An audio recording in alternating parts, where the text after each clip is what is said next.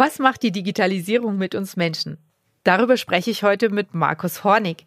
Er war acht Jahre als Tennistrainer auf ATP-Tour mit Profis unterwegs, hat die deutsche Frauenfußballnationalmannschaft als Mentaltrainer zur Goldmedaille gebracht und vor kurzem sein neues Buch veröffentlicht, Winning Inside. Wir freuen uns sehr, dass wir ihn heute hier haben.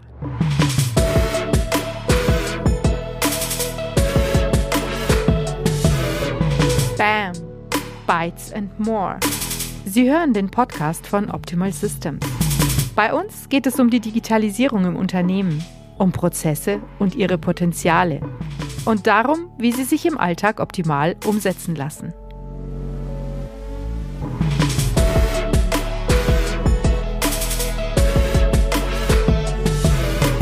Am Mikrofon Dr. Sabine Holl.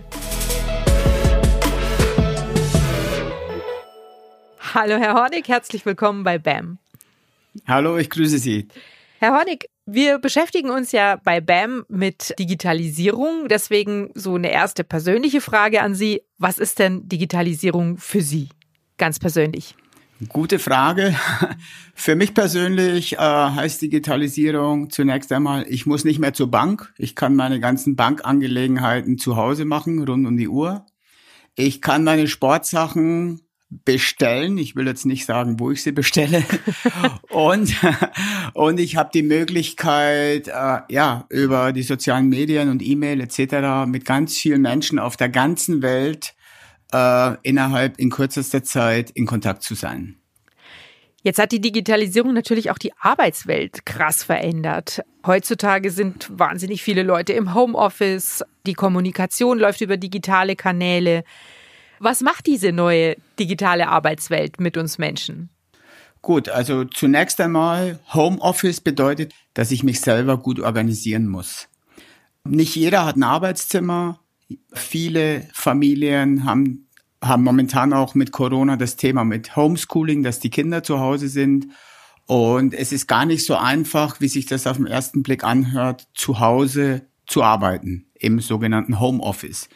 Und das Thema Selbstorganisation spielt dabei eine ganz, ganz große Rolle. Nämlich ich bin davon abhängig, dass ich es schaffe, meine sieben, acht Stunden, die ich arbeite oder die ich mir als Arbeitszeit vornehme, entsprechend gut durchzuplanen, gut durchzustrukturieren, vielleicht auch noch in Abstimmung mit den anderen Familienmitgliedern und das fordert von mir selber eine hohe Selbstdisziplin, das ist ganz klar, und auch eine gewisse Struktur, an die ich mich halten muss, wenn ich am Ende des Tages eine gute Performance erreicht haben möchte.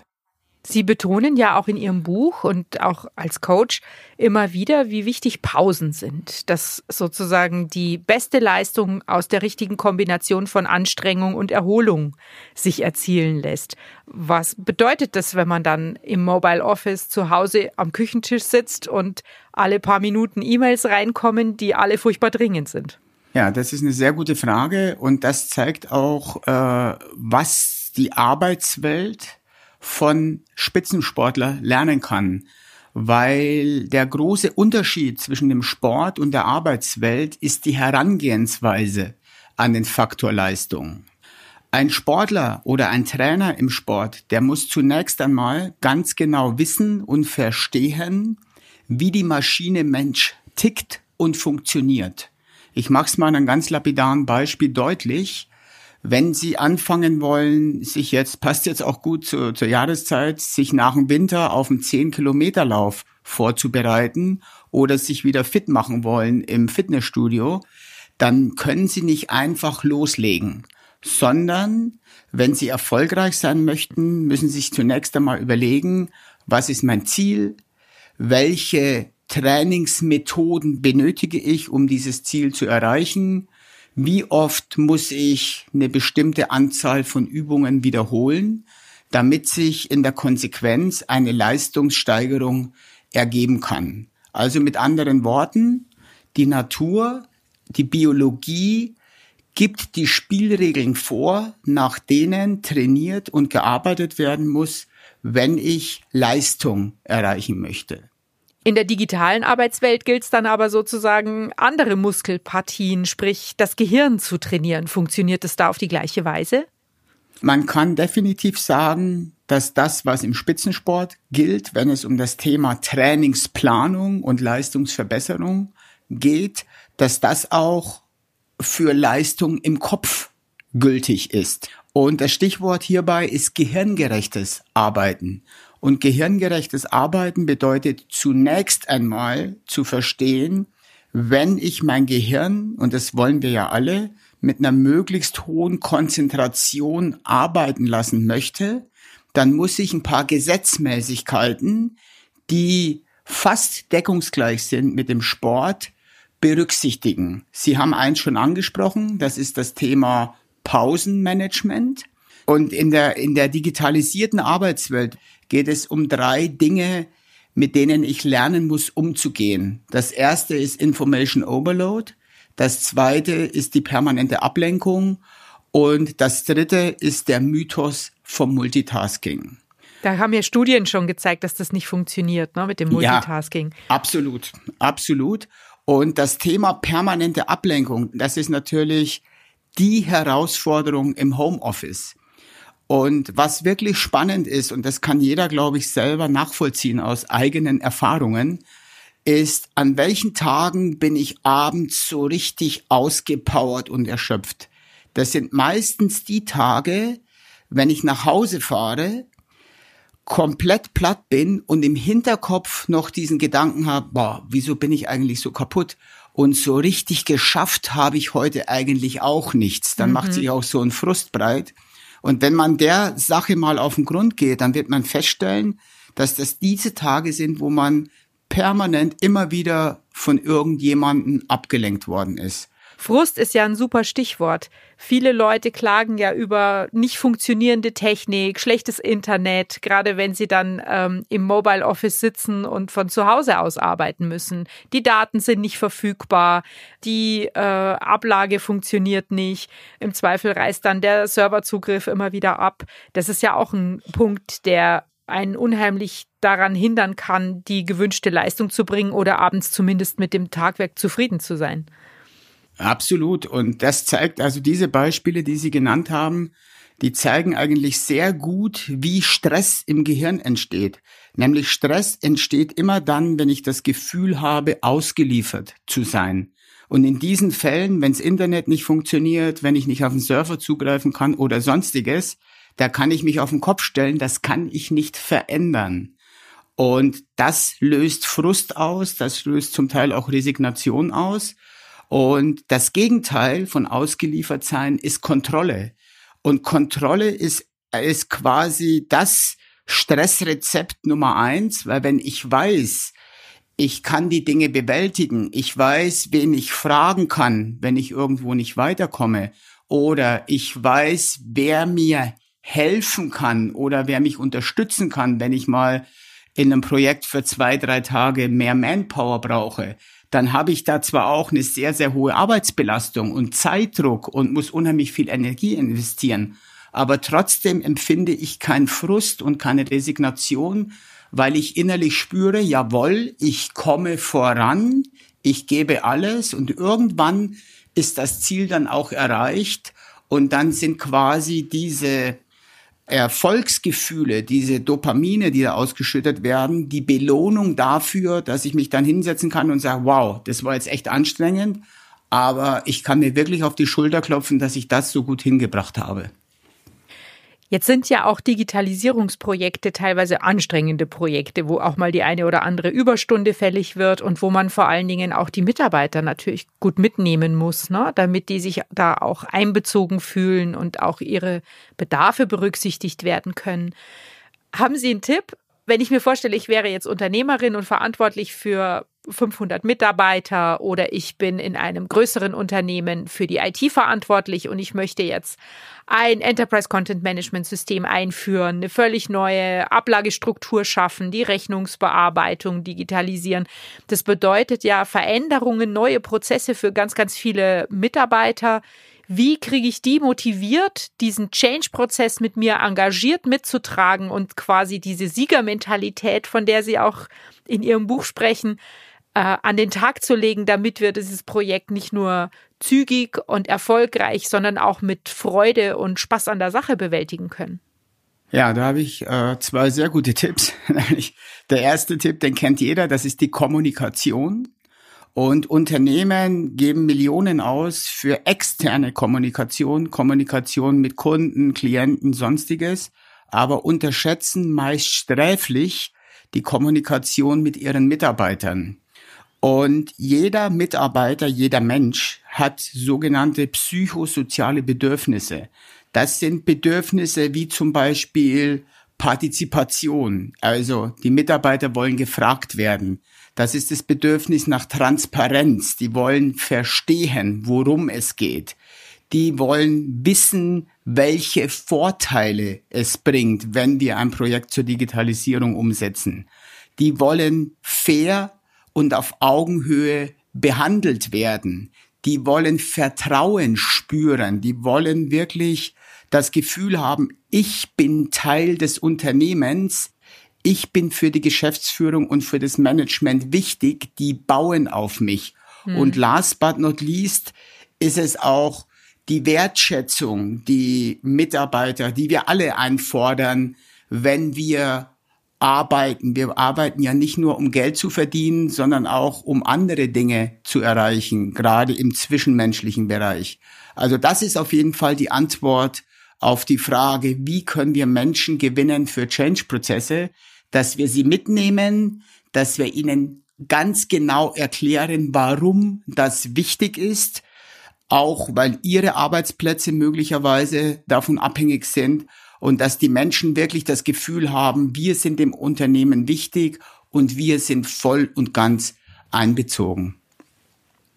Jetzt erreichen wir auf diesem Wege richtig gute Leistungen hoffentlich mit unseren Mitarbeitern. Dann gibt's aber immer noch diejenigen, die mit gar nichts zufrieden sind, weil sie viel zu hohe Ansprüche an sich stellen. Ne? Die also alles, was sie anpacken, am liebsten einfach in Perfektion dann abliefern möchten. Mhm. Durch diesen Anspruch entstehen natürlich auch innere Blockaden. Haben Sie da noch abschließend einen Tipp für uns, wie man mit sowas umgeht?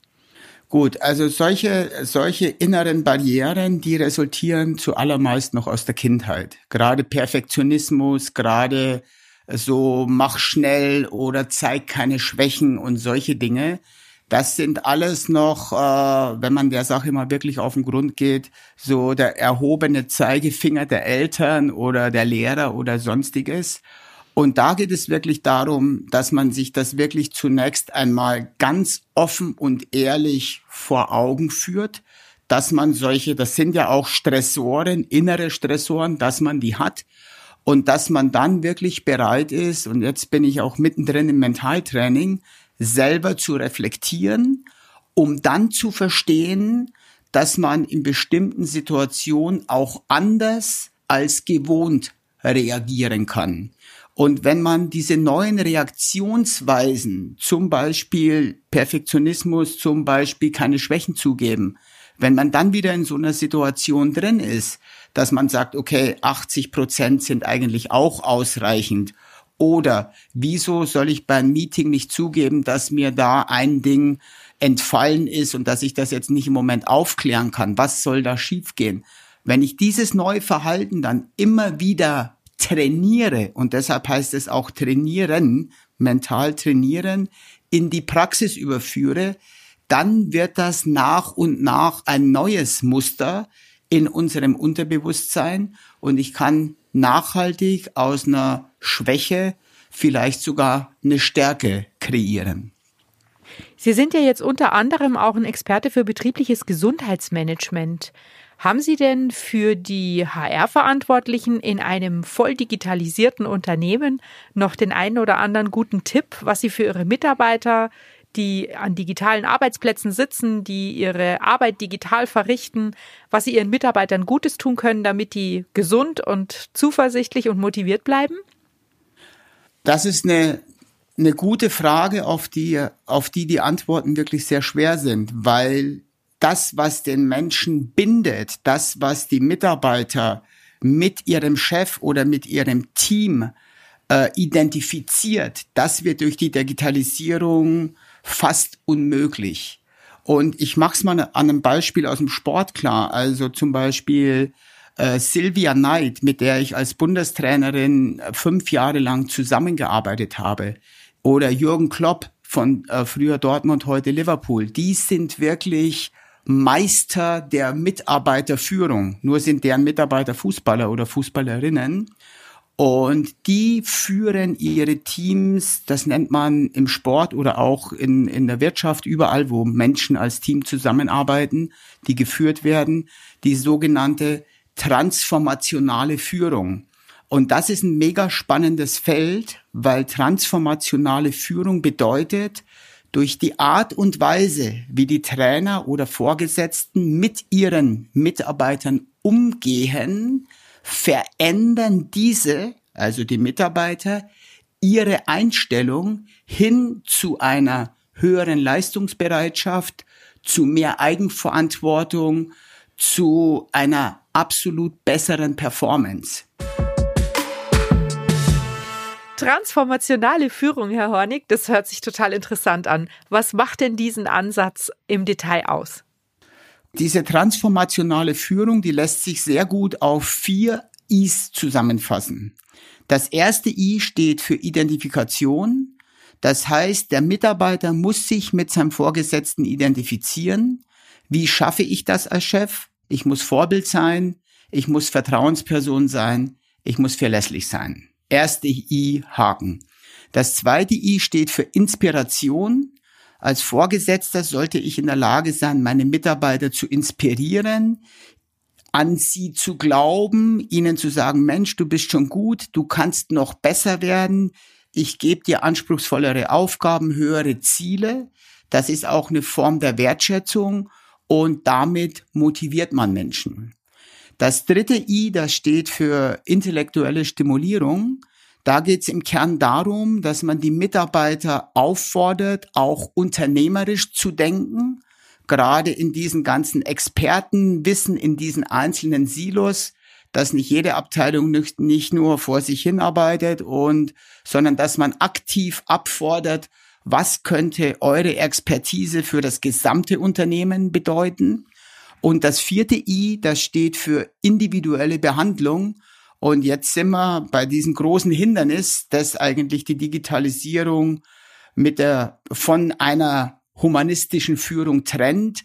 Nämlich, wenn ich individuell auf die Mitarbeiter eingehen möchte, dann muss ich sie gut kennen. Und wir wissen alle, gerade wenn man auch Kinder hat, bei dem einen, der braucht mal so einen leichten Tritt in den Hintern. Das wäre bei dem anderen komplett kontraproduktiv. Der bräuchte eher mal eine Streicheleinheit. Und wenn ich mich an diesen vier Is orientiere, sozusagen als Richtschnur, dann habe ich schon eine sehr, sehr gute Ausgangsbasis, als Chef erfolgreich zu sein und dass sich meine Mitarbeiter und mein Team wirklich mit mir identifizieren und hinter mir stehen. Super. Vielen Dank für das sehr interessante Gespräch.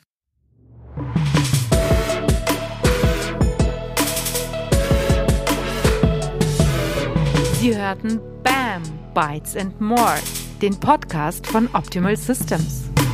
Mehr Infos zur Digitalisierung finden Sie auch in unserem Blog unter optimal-systems.de/blog. Abonnieren Sie uns.